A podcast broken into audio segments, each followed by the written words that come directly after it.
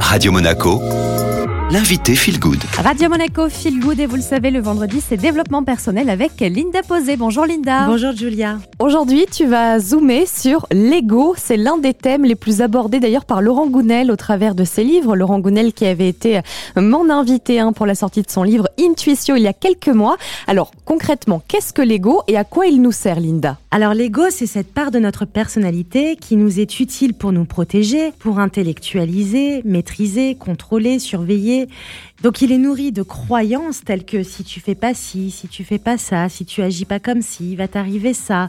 Il se nourrit également d'expériences passées, de peurs. Il est utile. Si tu marches au milieu de la route, tu risques bien d'avoir un accident grave, donc la peur va te retenir, ne marche pas au milieu de la route. Mais Souvent, il prend beaucoup trop de place cet ego et il devient le maître à et nous éloigne de notre moi naturel. Et nous voilà donc bloqués dans le contrôle, car trop de règles, trop de restrictions, trop de peur, et par conséquent cela va engendrer des pensées négatives.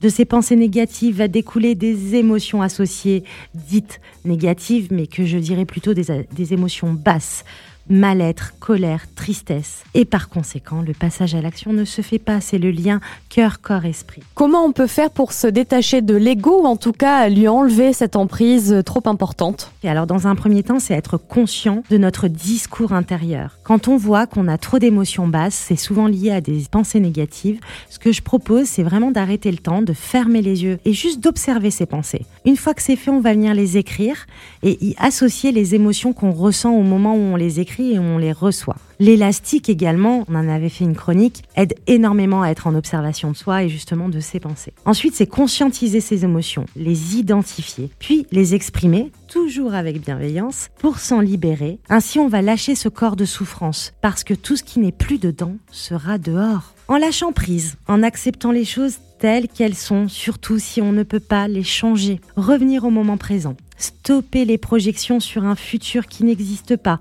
Pratiquer la gratitude. Ça permet vraiment de revenir au moment présent, de conscientiser les aspects positifs de notre vie et ainsi de nourrir ce mindset plus positif, plus porteur et donc des émotions plus porteuses. Lâcher les besoins et les attentes de type je veux posséder quelqu'un, je veux posséder quelque chose. La domination, ce besoin d'avoir raison. Personne n'a raison, personne n'a tort. Nous avons tous nos propres projections d'une réalité. Arrêtez de se comparer. On fait du mieux qu'on peut avec le niveau de conscience qu'on a, avec les compétences qu'on a, et on a tous quelque chose à apporter. Et ce besoin d'être dans, toujours dans le conflit. Souvent, les gens s'identifient au conflit, et ça, c'est vraiment un jeu de l'ego.